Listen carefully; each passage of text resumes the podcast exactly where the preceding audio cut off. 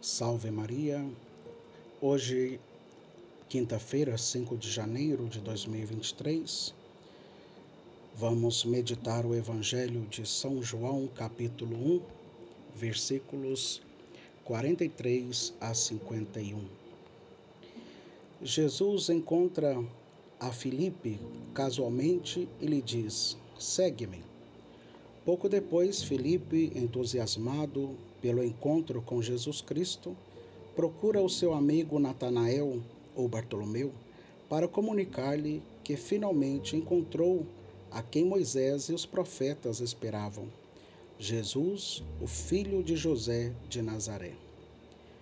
Mas a resposta que recebe não é entusiasta, senão séptica.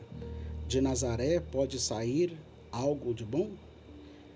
Mas Felipe não se desanima e, como são amigos, não dá mais explicações e diz: Vem e vê. Vai e o seu primeiro encontro com Jesus é o momento da sua vocação. O que aparentemente é uma casualidade, nos planos de Deus já fazia tempo que estava preparado. Para Jesus, Natanael não é um desconhecido Antes que Felipe te chamasse, quando estavas debaixo da figueira, eu te vi. De qual figueira? Talvez tenha sido um lugar preferido de Natanael, onde acostumava se dirigir quando queria descansar, pensar, estar sozinho. Embora sempre baixo a olhada amorosa de Deus. Como todos os homens, em todo momento, mas para perceber este amor infinito de Deus para cada um, para estar consciente de que está na minha porta e chama, preciso de uma voz externa, um amigo, um Felipe, que me diga: vem e vê. Alguém que me leve ao caminho que São José Maria Escrivá sempre diz: procurar a Cristo, achar a Cristo, amar a Cristo. Natanael começou séptico. De Nazaré pode vir alguma coisa? E terminou morrendo pela fé.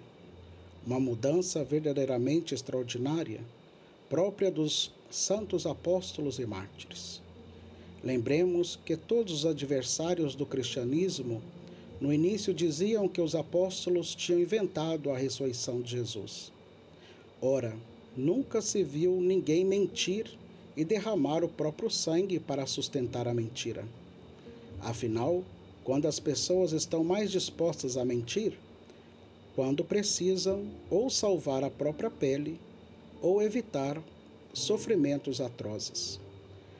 Natanael ou Bartolomeu não mentiu para salvar a própria pele. Preferiu antes perdê-la toda, esfolado vivo, para não negar o que sabia ser a verdade experimentada hoje na presença de Filipe. Experimentada pouco antes em sua oração debaixo da figueira. Dali em diante, a vida dele não terá outro sentido senão amar Jesus e desejar que ele seja conhecido e amado por todos. Que São Bartolomeu, Natanael, interceda por nós e nos alcance a graça de testemunhar Cristo e fazê-lo conhecido e amado até os confins da terra. Hoje, a Igreja se despede do grande e gentil Papa Emérito Bento XVI.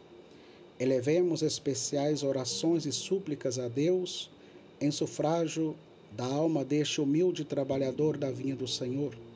Que o bom pastor o receba em sua glória, este seu servo bom e fiel que as almas dos fiéis defuntos, pela misericórdia de Deus, descansem em paz. Amém.